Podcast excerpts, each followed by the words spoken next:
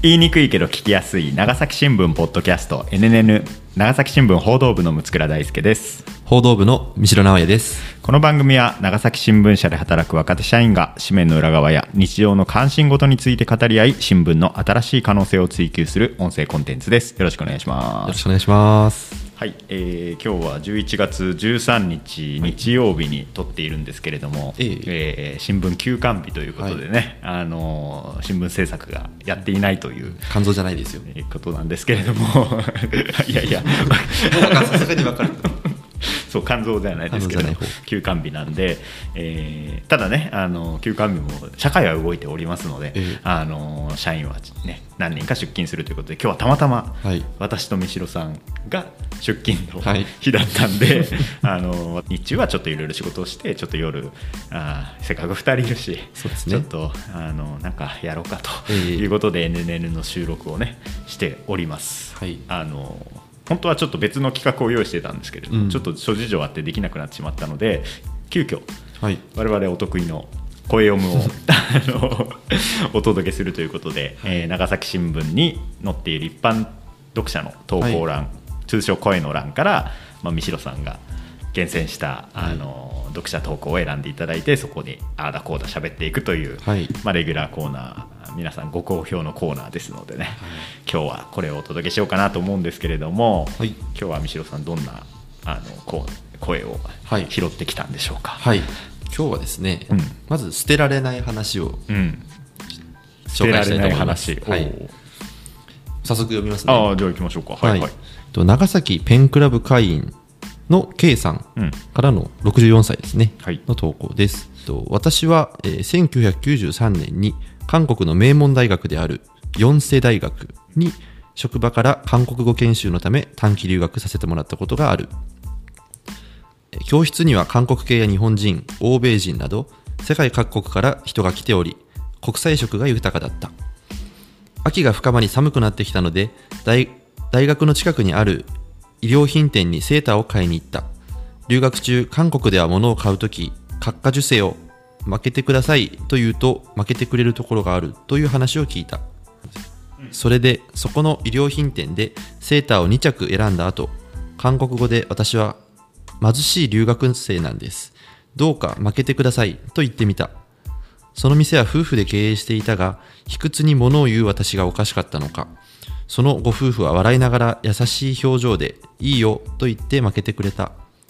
なかなか人情味のある韓国人だったなぁと、その時の情景を思い浮かべると心が温かくなる。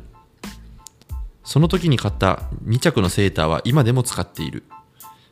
生地が少し薄くなったので、妻からはもう捨てんねえと言われるのだが、私にとっては思い出の服であり、今後もずっと大切に使い続けたいと思っている。うん長崎市の方でした。なるほど1993年ということは今から約30年前。約30周来年で30周年のセーターも。まだ使ってると。すごいですね。ああそう。僕たちが生まれた生まれてから今までぐらいの感じですそうだ。そうですよね、そのセーターをね。妻からもう捨てなさいと言われながらもちょっとあの使ってるとセーターって結構ね傷みやすいですからね。そうですよね。穴開いたりそれこそ薄くなったうん。り毛玉がねどこ散ったりするけどそれまだ使ってるということ丈夫なセーターだったのか 大切に使う人なのか。そうですね。あー服とかなんかその捨てこのこれはさこう購入した時自体に思い出があって、なかなかこう捨てられないということなんですけれども、はい。なんかありますか？捨てられないものは。これを読んだ時に、うん。あ分かると思ったんですまあ、30年はもちろんいかないんですけどあのーもう中学生ぐらいの中学多分1年か2年の時にうん。買った、あのパーカーがあってあの今で今の時代だったらフーディーっていうんですかね。あフーディーね。思い出のパーカー。パーカートレーナーがあってそれがまああのナイキのうんあまあえっと紺のあの生地で、であの胸元にナイキの小さなマークが入ってるやつなんですけおどうあの、まあ、それを中学時代からいまだに着ているっていう、まあ、秋冬になると着るんですけど、え家で。ー。割と何の変哲もない感じのパーカーですけど、はい。でまあなんかそれ買った時がですね、うん。あのまあ、ちょうどそのこの前もあの舞い上がれの話で言ったかもしれないですけど、上五島に当時住んでいて、うん。はい、であの同級生まあ友達が何人かいてその中にはあのこう今回その前紹介した永井京さんってはいいう彼もいたんですけど、あのまあ、その辺でこう中学生の時よくこう家に行ったりうん。自転車でなんか乗り回したりしてうん。遊んでてでなんかこうパーカーを着るのが流行ったんですよ。ああなるほど。なんかこうて特にまあロゴがこうついたうん。なんかこうちょっとこう派手めな 派手めっていうかななんかもうおでかいなんかプリントがついたりしたあのパーカーですね。パーカーが着るのが着るのがこう上尾島の中学生の間で なんかちょっと静かなブームだったのね。例えばそのあの永井君とかも結構まあおしゃれな、うん彼おしゃれなんですけどあのなんかこうかっこいいよく見えたんですよ、ね、あなんかすごいいいなみたいな結構みんなあのなんかこういろんなパーカーを 着てたような着てたんですけどなんかその時にあなんか面白いなと思って。ででなんかこうなんかその多分五島じゃなくてその本土にか佐世保とかに、あの地元の方にですね帰った時とかになるほど。なんかこう見に行ったんです。よ買おうと。買おうと。買おう。と思って。かわいいな。うん。いやいろいろ探したんだけど、うん。やっぱちょっと多分そのかっこいいやつって多分ちょっとしたブランドみたいな確かにね。若い人向けのちょっとしたブランドみたいなあ覚えてないですけど。ちょっと中学生にはなかなかハードルがハ高いと言いますかくて、うんで僕もそんななんかあの結構割とシンプルめの格好をずっとし、まあ、今もそうなんですけど結構してきてうちょっとこう大きめのプリントが入ったやつとかってちょっと苦手んなるほどなるほど。だったんですよね。うん。だから結局あのあ。左胸にあのワンポイントのナイキがついているパーカーでに落ち着いた落ち着いた。っなるほどなるほど。ていうまあそういうパーカーなんですけど。どでなんかまあ結局あのまあ今ではその袖の部分がもうボロボロにこうずっと糸が出てくるみたいな。うんあので 無限に出てくるんで少しずつこう短くなっていくんですでいくんですけど、まあ、サイズは結構なんか当時しかもダボっとしたやつがちょっとうん。流行ってね。うん。僕もダボっとしたやつを買ったから、うん。なるほど。あの今でも全然着れるんですよね、うん。であのまあ本当部屋着ですけど、うん。部屋着で外ではもう着ないけど。さすがにちょっと、まあ、あのほつれてるんでちょっとまあしかもあの白っぽく紺色がもうなんかこう 脱色してきてる。脱色してなんかこう ダメージ加工が。表面もなんかケバケバでなんかしら白んでるんでうんなるほどなるほど。さすがに着れないんですけど。はあはあはあ。まあなんかそういうパーカーっていうのはなるほど。未だに捨てられない妻からも、うん。もう捨てんねってまさに言われるんですけど。捨てられないんですよね まあその家着パーカーとしてちょうどいいっていうのはありますよね。馴染んでますからね。確かにね。もうここまで馴染んだもの他にないんじゃないかしかもその三代君としてはその中学時代にちょっと背伸びをして本土に行ったけど、はい。なんかちょっとななかなか難しい、うん。いろいろ値段の面とかセンスの面とかではい。結局、身の丈に。身の丈に合った落ち着いたパーカーっていうの を着てたけどそれがその今部屋着のその2軍にうん。いなってるわけだよね要するにね、はい。それでもまだマイナーリーグで頑張ってますよと。ベテランだけど。あー。中年の星みたいな。確かにねなんかその買った T シャツとかそのパーカーとかもそうだけど、うん。だんだんこう傷んでくるとその部屋着専門にこう、うんうん。降格するじゃない、はい。そっからいつ引退するかがね、はい。やっぱちょっとポイントといいますか。ね。あー確かに、ね、その部屋着の中でも1軍2軍あが出てくる。ー。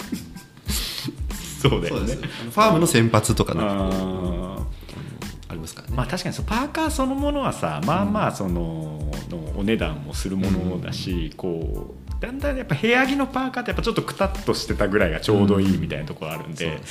私もありますよその部屋着2軍パーカーあるから。うん確かにあのでそれなんかわざわざこう買うまでもないというかね、うんあんまり厚手すぎてもあれだしね、うん。あなるほど。でもその別にその1軍パーカー外で着るパーカーをその後買買うじゃないですか、うん。でまあそれもちょっとこうもうボロボロになってくるけどでそれを2軍に下ろすんだけどそれは先に捨てたりするんあですよ。なるほどなるほど。ナイキのパーカーは結局まだあ残ってるっていう。ーじゃあかなりこう着心地がいいわけですね。そう、惰性ですね。だぜ着心地もまあ確かに馴染んでいるけどうん。なんかこう長い付き合いだからもう捨てられない。あー。そんなこと言ってその三代さんの妻さんはもう捨てんねって言うけどいやいやいやもう君よりも長く一緒にいるんだよぐらいの。相棒だぞ あそうですよね。東京にも行ったなぞ一緒に。うんあ大学時代大学時代。そうだよね、うん。そう考えるとそうか。だからその大学時代の写真とかでやっぱそれ着てる着てるんだ。いろんな時代に着てるんですよ。中学時代も着一てる。軍だった時のね。高校の時も来てまだ高校ギリギリ一軍かなみたいな。高校の途中ぐらいでもうちょっとなるほど。退退き。一斉も退きみたいなでもまあ部屋で写ってる時は意外とまだ写真写っなるほどてるみたいな。なるほどそうですか、それはちょっとあの後世まで来てほしいですね。いつまでいけるかって30年目指したい。そうだよねこれ30年だからね、なるほど。スコヤさんはなんか？いや私はね結構ね、あの油断してると、あのずっと着てるなみたいなのあるんで、うん。あのなるべく意識して捨てるようにしてるんですけど、あのこの間ねあのネクタイがね結構あの入れ替えの時期になるなと思ってこの間ちょっとネクタイをこうまとめて捨てようとしてたんですよ。うんうん。でその中の一本にはい。私の妻があの初めてプレゼントしてくれたネクタイがあったんですよね。ただそのネクタイがもうなんかそのタバコ当時タバコ吸ってたんで多分タバコの跡とかでちょっと焼け焦げててうんあーこれねみたいな初めてプレゼントしてもらったやつだよねみたいなことを妻にね言ったんだけど、もう焦げ跡ついちゃってさみたいに言ったら、あもうそれ捨てればみたいなことを妻に言われてそっか捨てるかっつって捨てたんよ。それなんで捨てたかなって今ねうんめっちゃ思ってて別につけないにしても、うん。それはさ取っときなさいよと、うん。そんなかさばんないですからね。そうそうそうそうそう 思ったりしたんですけど、いやーあのねこれのちょっと思い出なんだけど、はい。私の妻と私がその遠距離恋愛してた最初。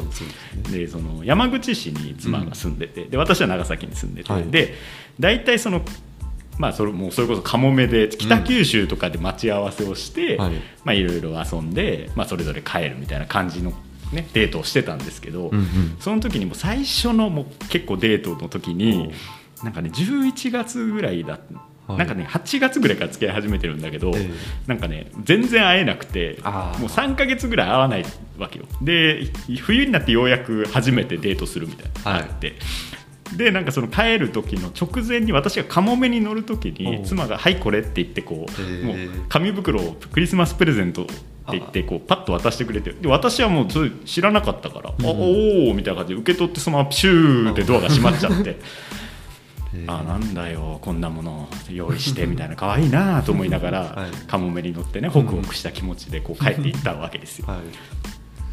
で帰ってあの浦上駅に、ねうん。の近くにねうちの,、あの車を置いてたわけよ、うん。浦かあのうちの社屋が浦上駅にあるのでね。浦かうちの社屋に車を置いて浦上駅から乗っていってるんでじゃあ、はい浦上駅で降りたんですけどそのプレゼントの入った紙袋を置いてきてしまい。電車にですか？電車に置いてきてしまって。もう降りた瞬間気づいたらあやばいみたいな。置いてきてるみたいな。しかもその中身わかんないから、うん。これなくしたらもう本当に話し合わせることもできるぞって中身が何かもわかんないからやばいと思ってもう超冷や汗かいて。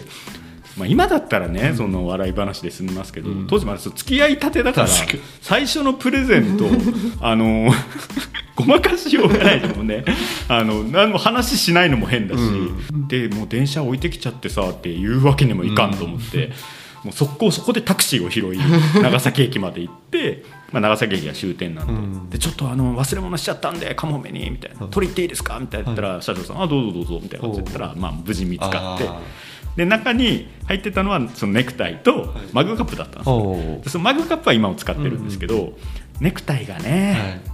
そんないろいろな笑い話のような思い出もあるんで、思い出があるのに。そうそうそう、うんだからねちょっとこういう、あのー思い出のセーターを捨てれないという人話を聞いて私はちょっとこう胸が痛みました。キュッて。最近してたんですか？ねそう最近最近。思い出さえあればいいんだからみたいな、まあまあ物が思い出なわけじゃないんだからと心のネクタイがある 思ったんですけど、うんちょっと今思えば、うん。あの撮っときゃよかったなってちょっと思いましたね。うん。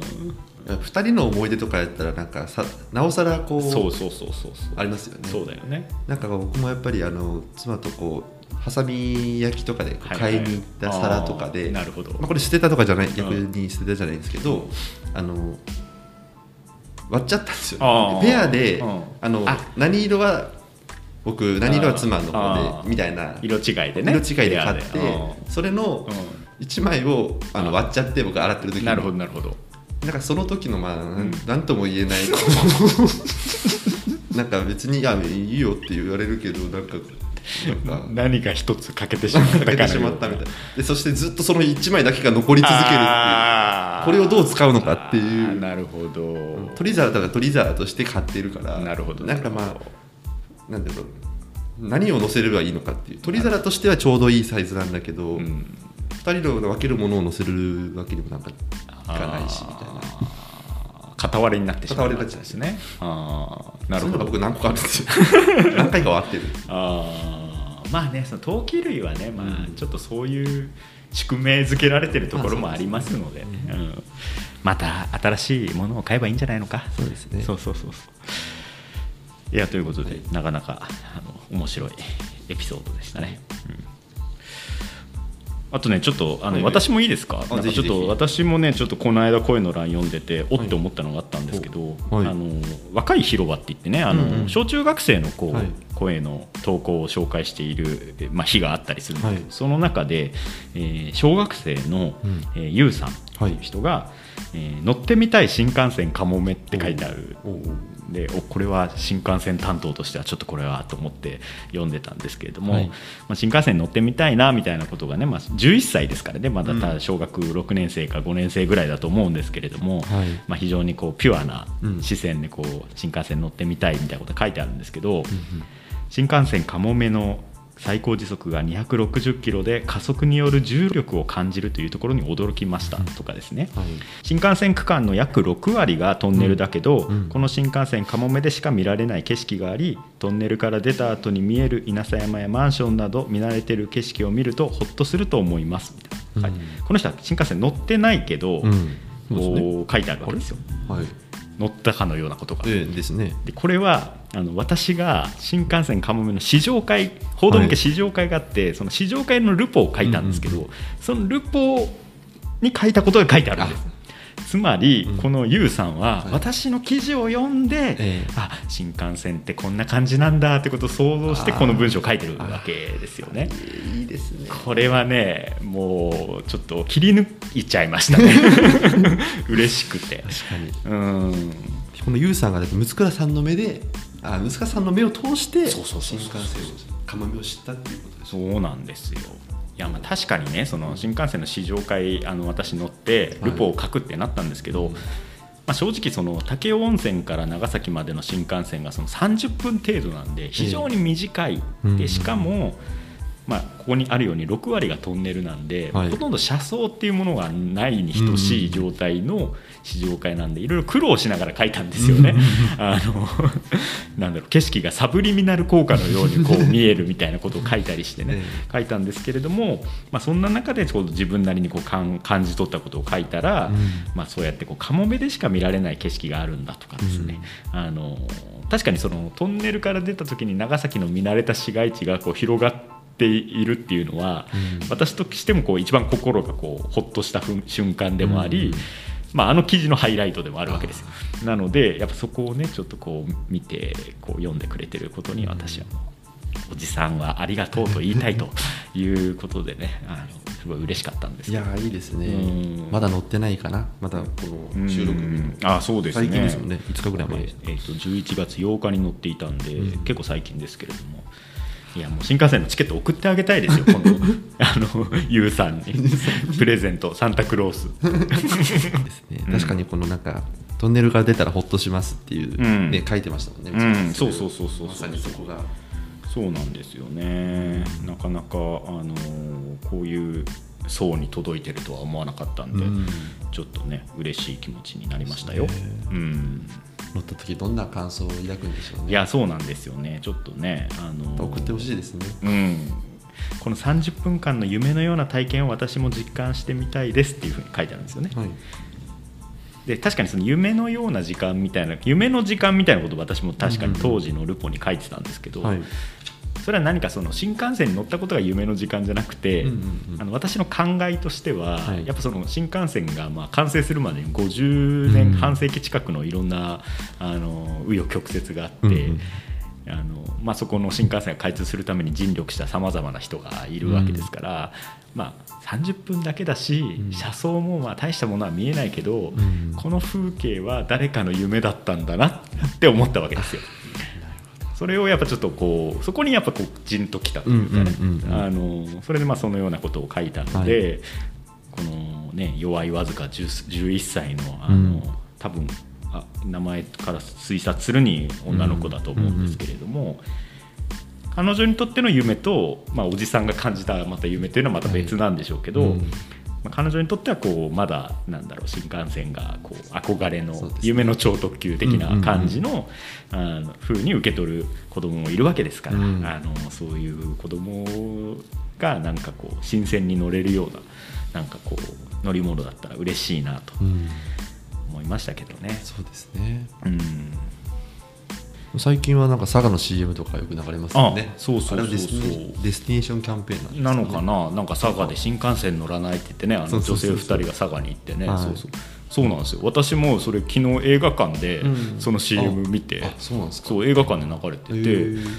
なんかね、 Dreams 佐賀 True。そうそうそうそう なんかあれ結構でもなんかいいなと思いましたけどいやいいよね。ああのしかもターゲットがなんか割とはっきりしてるというかなんかやりたいことやれたかもみたいな。そうそうそうそうえなんてって言って終わるみたいなね。いやいいよね。あれはなかなかよく考えられたストーリうんーだと思う。なんかよくわかんないけどなんか行ってみたいなってなるっていう。そうだね。うん最初新幹線に乗って行って、はい。い、ろいろ見て回って次また車に乗ってね行ってね。で私たち佐賀でいつも笑ってないみたいな。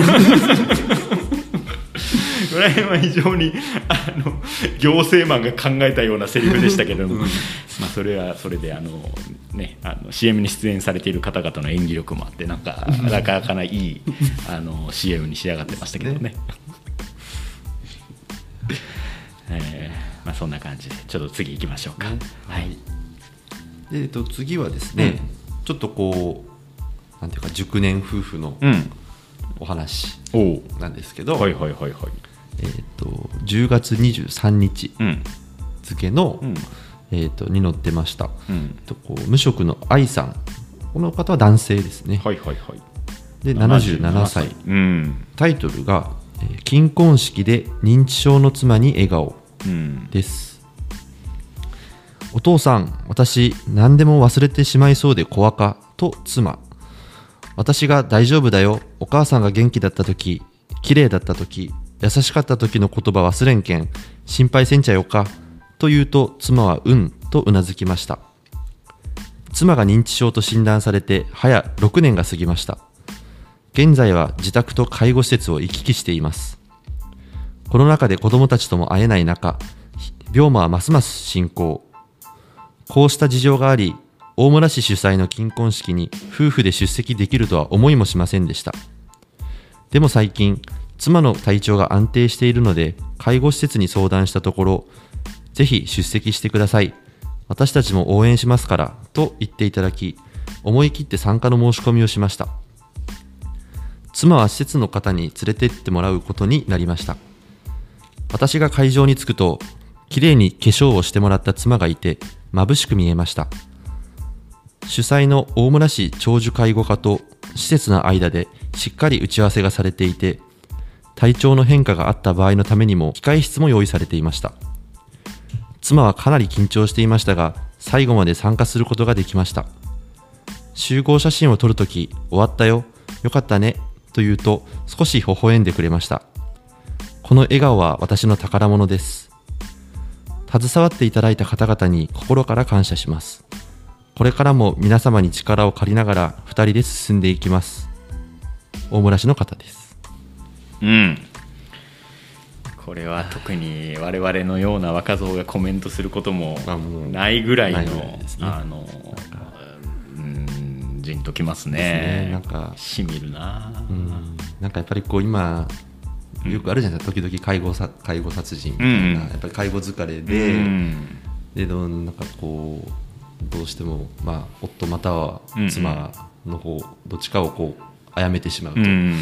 ということとかがやっぱ時々流れる中で、うん。なんか周りにこう何かできなかったんだろうかとか、うん。なんかうん。いろいろ家族の支えなかったんだろうかとか行政のサポートなかったんだろうかとかなんかこういろいろ思ったりするんですけどまあなんかでもこういう、まあ、大村市さん、まあ、今回は大村市さんですけど、うんうんうん行政もですね、まあ、多分毎年やってることなんでしょうけど、なんかこういうところにできるだけ参加できるようにサポートすることがそうねこうやって励みになってなんか確かになんだろう多分きついこともあると思うんですよね、うん妻さんがうん認知症でそうね6年も経ってると。うんけどなんかこういう一瞬の笑顔にうん励まされて宝物になるっていう、うん。なんかこう、うん、なんだろう支えてあげること支えられることの大切さも感じましたね。確かにね。あのこの周囲のあの行政の人たちもしっかりこうサポートすることでこの愛さんその男性の方うん。自身も何かこう心がこう軽くなるといいますか、うん。あの負担が少なくなるというかなんかしっかり人生をこう楽しむ時間を持てるっていう感じがしてすごい良かったですよね。ねろいろいろ尽力している様子が分かるしね分かりますもんね。こううん控え室を用意したりとかですね。あの施設の人たちもねあの、うんうんぜひぜひ出席してくださいというふうにこう言ってもらってくれたりとかうん背中を押してくれたりして、なんだろうちょっとリスクが大きいから、うんうん。なんかここはねちょっと難しいかもしれませんねってその言いがい言ってもおかしくないというか、まあそのコロナのこともあるしさ、うんあのいろいろこうなるかもしれないけどいやいやそこはやっぱり皆さんちゃんと参加した方がいいと思いますって、うん。背中を押してくれたのはすごく良かったなと思うし、まあ、そんな中でそのいろんな心配に対して行政の方もこうやって寄り添ってくれるっていうのはうん。非常にいい話だよね。ねうん。なんかこうコロナ禍でこう少しでもこう困難があるとちょっとやめときましょうみたいな風潮ってもうあるじゃないですねうん。まあ、コロナそのものが理由になったりとか、うん。なんかでもその中でやっぱりこうじゃあなんとかできる方法を探そうみたいなうん。感じの、まあ、別になんか行政を褒めてるうん。感じになっちゃいますけど、まあなんかねうん。でもそれそういう相当努力されたんだろうなとも思うし。うん。このと愛さんのうん。優しさもなんかこう文章から出てくるなと思って。いやこんなに妻を愛したいものですなって思いますよ、うん。本当に、うん。いやしかもさこのいや私がちょっとびっくりしたのはこの冒頭の会話ね、うん。もう何でも忘れてしまいそうで怖いということをその妻さんがねおっしゃることに対して、いや私がそのあなたが元気だった時や綺麗だった時、ん。優しかった時のことは私は忘れないから心配するなと、これはもうさなんかほぼさ、この妻と夫の記憶がさもう一体化してるというかさ、ああの自分私忘れそうで怖いっていうことに対して、うん。いや俺は私は覚えてるよと、ね。うん。あなたのこと私は覚えてるよっていうことで何かこう心の安心をさせようっていうのは、なんかすごくさななんかこうし人が死ぬ時ってさ、うん。そのよくさそのその人が本当に死んだ時とその人を知っている人がいなくなった時って言ったりするけど、なんかこうちゃんとその人を覚えている人がいるっていうことが、なんかこう救いになるというかね、うんうん。自分の記憶は失われていくけど自分の大事な人はちゃんと覚えててくれるんだっていうのが、うん。やっぱこの妻さんにとっては非常にこう励みになるだろうし、なんかこう安心できると思うんですよね。そうですね。これはなかなかすごいセリフだなと思いましたけどね。うん、もう50年分は少なくともそうそうそうそう。俺が覚えておくけんみうたいん、健婚式ですからね。ですよねなんかこういいよね。こういうのねね。ちょっと。なんかこう 一瞬気になったあの綺麗だった時って書いてあるけど 過去形になる まあまあねまあね。いやそれはね私も思いましたよ。あの優しかった時。綺麗だった時っていうね。いやでもこれもやっぱあるのかな？優しくやっぱこう認知症になってこうちょっとこう心あがこーまあねそうだよね。どうしても攻撃的にこうなったりするっていうこともですね、聞きますし、まあでもうん。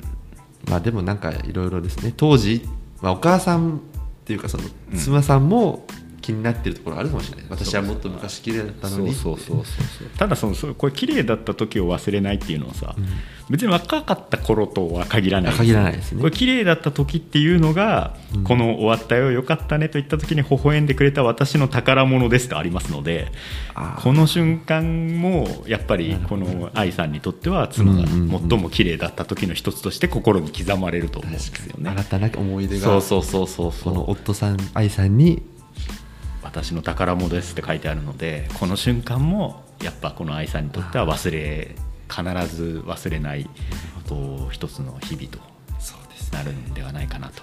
もし妻が忘れたとしてもそうそうそう。私は覚えているよと。素晴らしいですね。素晴らしいです。うん。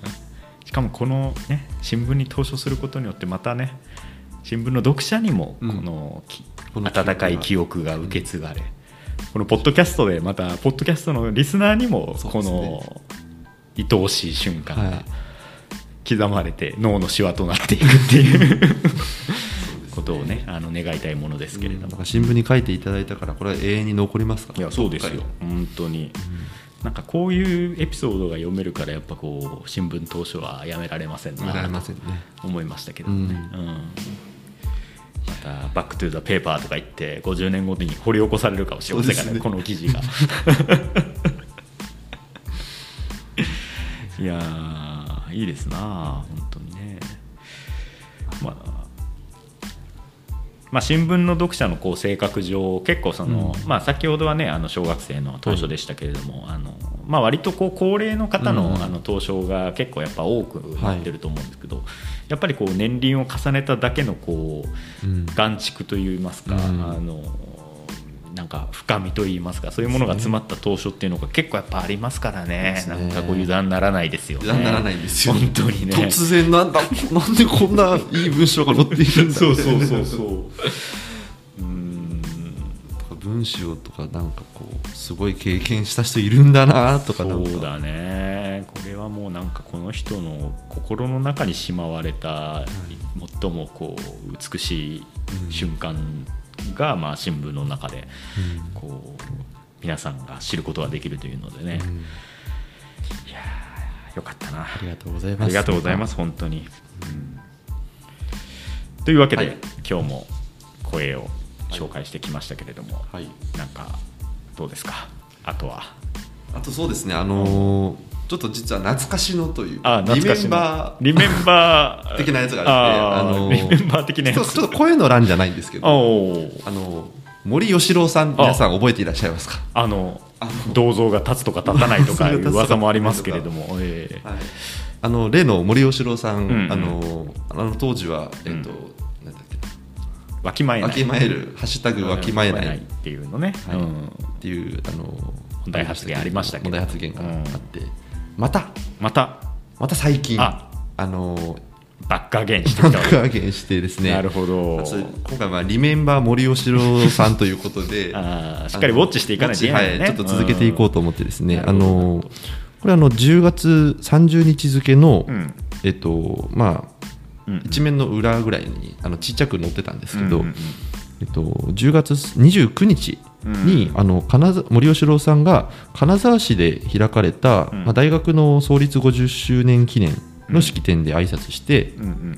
まあ、ご自身がですね今杖を使っているそうで、えっと、杖をついていると身体障害者に見えてみんなが大事にしてくれるというふうに言ったと。なるほどなるほど。で、まあ、これは障害者をや揶揄しているうん。とも取れる発言で、うんまあ、物議を醸す可能性があるとうん。いうふうに記事では、まあうんなっています。これはあのなんで、まあ、一応共同通信さんの記事うん。ではあるんですけれども、うんえっ、とそうですね。で、まあ、こうこれまでの経緯にも触れられていて、えーとまあ、2021年2月昨年の2月ですね、うん。にあの女性がたくさん入っている理事会は時間がかかるうん。というふうに発言をして、まあ、これが女性蔑視だというふうにまあ、批判が高まって辞任されました、うん。で、まあ、首相時代にも、まあ、日本は天皇を中心とする神の国だうん。とか、うん。えー態度を決めていない優勝あ態度を決めていない有権者が寝ていてくれればなどの失言を繰り返したという、うんまあ、あの問題発言の歴史もちょっと紹介されているんですけど。物議を醸す必可能性があるっていうあの、表現がなんかいかにも新聞っぽいなという気がしますけれども、あのまあ、森さん、まあ、非常にねあの問題発言が、あの多い方でになってますけど、まあ、これ一個一個ちゃんと指摘してマジレスしていくことはね結構大事なことなんですよね。うんまあ、もう麻生太郎さんとかもなんか石原慎太郎さんもそうだったと思うんですけど、何々節みたいな感じで、うんうんうんなんとなくまあこの人はそういう人だからみたいな感じで許されてる感じの空気はやっぱあるんで。まあ、一個一個のあの発言のその問題点っていうのはつどつど指摘して、はい。あのここが問題ですよっていうのをとなんかこうこの人がまあ直す直さないというようにその社会をその感化する社会を醸成してしまう可能性がやっぱりあるからまあ一個一個ねあの指摘していく必要あるのかなと思うんですけれども、はい。まあ、今回は杖をついていると身体障害者に見えてみんなが大事にしてくれるという、まあ、なんかこう森さんがいかにも言いそうなセンスの冗談っていう。あのこの間その死刑のハンコを押すだけみたいなあの、ええ。ね、発言で辞任更迭もありましたけれども、はい。大体こういう政治家の方のあの問題発言っていうのはなんかこうそこで人笑いさせてやろうみたいなその冗談を言う時にやっぱこう出てくると思うんですよね。だから冗談を言う時はもうちょっと要注意してくださいよっていうふうには思う、これ私も自戒を込めて思うんですけど、あの冗談っていうのはやっぱこう結構不謹慎さをはらんでる時が結構あるので、うん。じゃあそこがその冗談が誰かを傷つけないかとか誰かの尊厳を傷つけないかということをやっぱりよくよく酌量した上で、うん。あの発言をしないといけないなとは思うんですよね。うん。でこの場合だとその自分の自虐と見せかけてその他人のまあ身身体障害のある方をまあ揶揄しているとえいうところがあるので、まあ、ちょっとこうあまり気持ちのいいものではないですよね、はい。発言のとしてもね。そうですね。だからなんかこう身体障害まあ障害があれば、うん。あのまあ、いろんなサポートを受けられるんでしょうっていう,、うん。うんう。んなんかあの特権みたいなそうですね。なんかそういうふうにうん。もともと思ってるのかなっていう感覚がありますね。うん。だから自分は、まあ、じご自身が杖を今使ってるから、うん。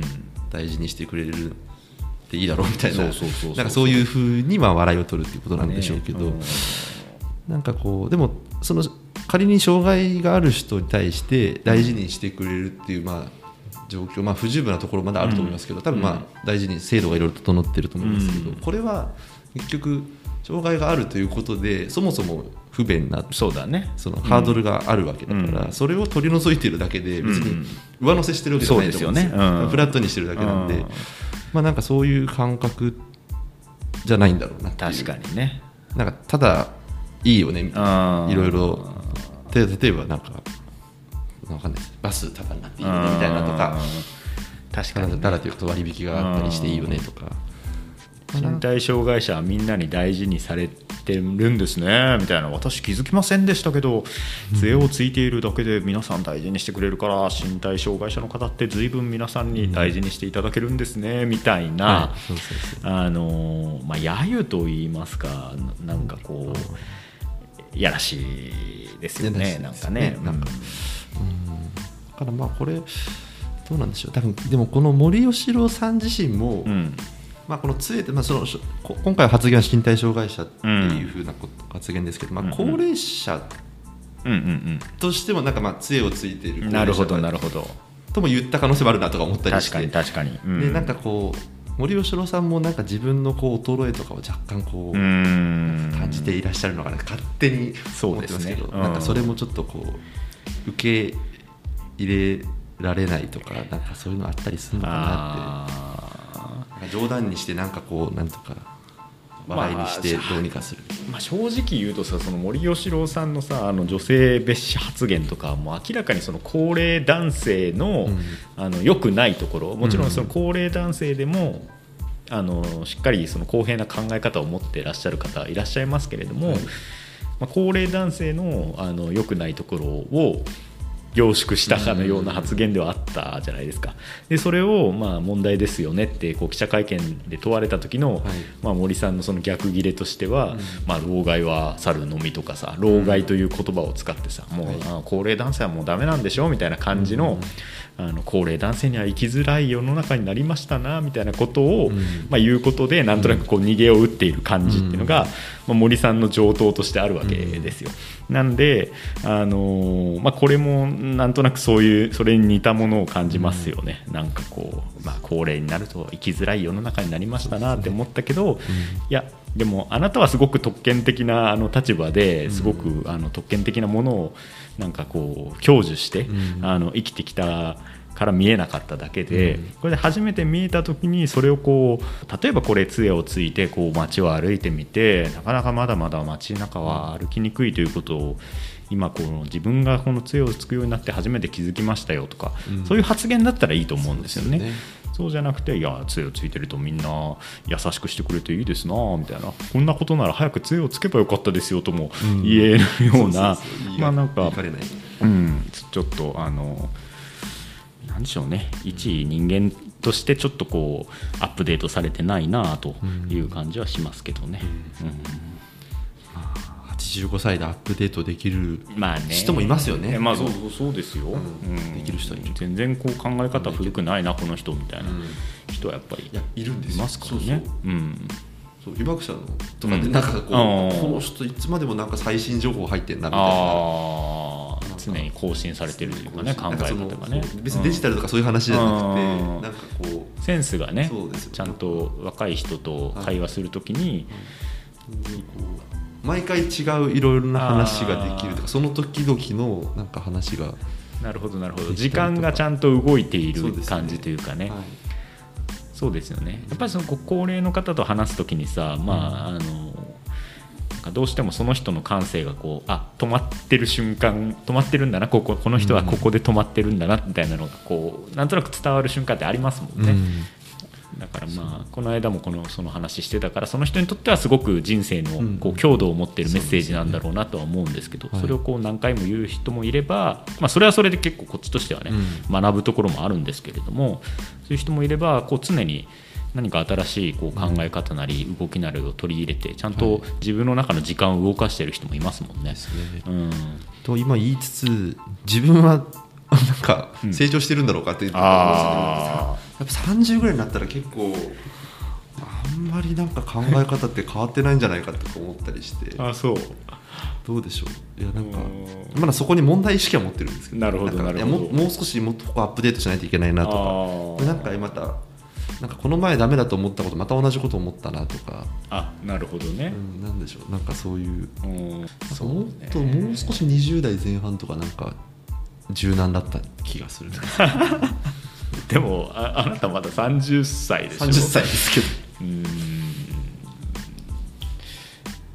いやいやいや成長してるんじゃないですか？三代さんも、なんか少しずつでもなんか硬直してる感じが。硬くなってきてるなんか感じはします。なるほど。いや私はやっぱちょっとここ久々にこの本社に帰ってきて、うん。本社で働いてる三代さんを見て思うのはなんかこう頼りになるお兄さんになってるんだな三代まあカムラさんの時も思うんですけどカムラさんも三代さんもなんなん私にとっても可愛い後輩みたいな感じだったんですけど、いやもうでも今の12年ぐらいの子たちには、もう憧れの先輩になってるんだな三代さんもカムラさんもって思いましたけどね。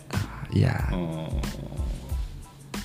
いやいやそう本人はね、うん。いやって思うと思うけど、うん、なんかそういうあのちょっとしたこうポジションの違いといいますかあの2人の成長あいやあのすいませんねおこがましいこと言いますけど なんかそういうそれはすごく感じましたけどね。やっぱちょっと違う違う空気感がやっぱ2人とも出てるなと思ったしやっぱどうしてもこう後輩の前でこう振る舞ってる時の2人のこう先輩としての顔みたいなのがあるじゃないですか。あれをそれはなんか私はあまり見たことない側面だったので、うん。なんかそういうのを見てなんかこうあ成長してるなって思いますけど、ね、完全に観察されてるじゃないですか いや今後やりづらいやっぱ最近思うのは、はい。そのいや今その結構1年目のこうん。う新人の記者さんをねこういろいろ面倒を見てますけど、はい。でその本人はもう私は何もできないからもう六倉さんとかね周りの人たちに迷惑ばっかりかけてっていう意識がこう本人はねよくあると思うんですよ。はい。でそれは私も自分が新人の時は思ってたんですけど、こういざ自分がそういう立場指導する立場になって、面倒を見る立場になってこう彼彼女たちと接してるといややっぱりなんかそれそのなんか関係を通して自分自身もなんかいろんなことに気づかされたり、いろんな成長を促してもらったりしてるなって思うことが多いのね。うんうんだからなんかその先輩後輩の関係っていうか師弟関係でさその師の方にまあパワーがあってうん師が弟子を引き上げるっていうふうになんか思ってたけうんどいやそうじゃないんだな。うんなんかこっちも大きく成長させてもらっているんだなってことにすごく気づいたというかよ。うん。なんであの、まあ、三代さんもカムラさんもその今下の代と接する機会結構あると思うんですけどやっぱその2人との接しがなんかこう下の代と接することによってこう何かこう一つも二つも何かこう変わってる感じっていうのはなんとなく私もじーっと見ながら思うわけですよ。うんなんかそそこのなんか新しいこう関係の面白さみたいなのをすごくこっちに戻ってきてから思いますけどね。うんまあ、自分は気づかないけどそ少しは成長しているように見えるということです多少はね。多少は。おそらくねあると思いますよ。うん。見えてるだけかもしれない。そうそうそう。実際全然大きさ変わってないみたい。な そうだね。この間のあの皆既月食みたいにさちょっとなんか変わってるかみたいな。でもなんかもう明らかにこう時間が経つとやっぱりこう月の大きさが変わってるみたいな。あそういう感じの皆既月食型成長 肉眼ではよくわからないがでも確かに変わっているっていうその感じがいいんじゃないあよかったです、うん。それだけでもななんか成長してそうだったらよかったです。いやいやいやそうそうそうそう。じゃないとなかなかね、人間関係ってのはそんなもんなんじゃない。自分ではなかなか分かんないもんなんじゃないのかと思いますけれどもね、まあそんな感じで、あのー今日もいろいろ喋ってまいりましたけれども、ちょっとありがとうございました。いえ西野さん。ありがとうございました、この番組 NNN は毎週金曜日午後6時配信。Apple Podcast、Spotify、Google Podcast、Amazon Music などの各種配信サービスで聞くことができます。番組へのご意見ご感想メンバーへの質問などは概要欄にあるアンケートフォームからお寄せください。公式ツイッターもあるのでぜひフォローしてください長崎新聞ポッドキャストをお送りしてきたのは長崎新聞報道部の六倉大輔と報道部の後ろ直哉でした。それではまた来週さようなら。さよなら